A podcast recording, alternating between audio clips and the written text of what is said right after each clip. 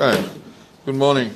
So today we're going to look at uh, the very first posuk, where the posuk um, mentions Noach, and immediately tells us some of the qualities that Noach had. He was a Ish tzaddik, and Rashi points out that um, since we make mention of the, the, the individual, and he was a tzaddik, so we immediately um, make mention of his of we, we praise him immediately.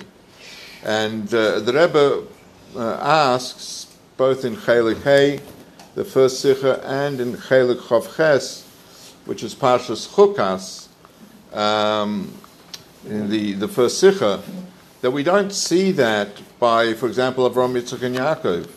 The Torah mentions them by name, but doesn't immediately say that Avram was a tzaddik. And the Rebbe gives two answers. The first answer is that um, the Torah at great length spends many parshas discussing Avraham, Yitzchak, and Yaakov, and many aspects of their lives, and it becomes evidently clear that um, they were tzaddikim, and therefore there was no need to mention that specifically. Unlike Noach, yes, true, he did build the teva as he was instructed, uh, however, it was very much also self serving because that was the only way he was going to survive. So, not necessarily was that indicative of his righteousness. And parenthetically, if you're going to say, well, he was chosen um, to survive, well, you could argue, you can say he was a, the uh, best of the worst, but doesn't mean he was a tzaddik. So, therefore, the Torah specifically tells us that he was a tzaddik.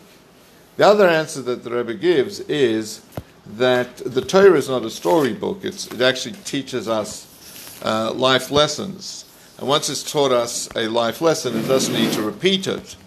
So um, we, are, we are told, and there's an instruction, there is a life lesson, that when you mention a righteous person, you should uh, sing their praise somewhat. So once we've been told that once, there's no need to repeat it a second, a third, or a fourth time. So Therefore, when we mentioned and said Noach was a tzaddik, it wasn't simply just to tell us about him, it was also to teach us how we need to conduct ourselves when we mention a righteous person. And if that being the case, we only need to be told that once. Have a wonderful day.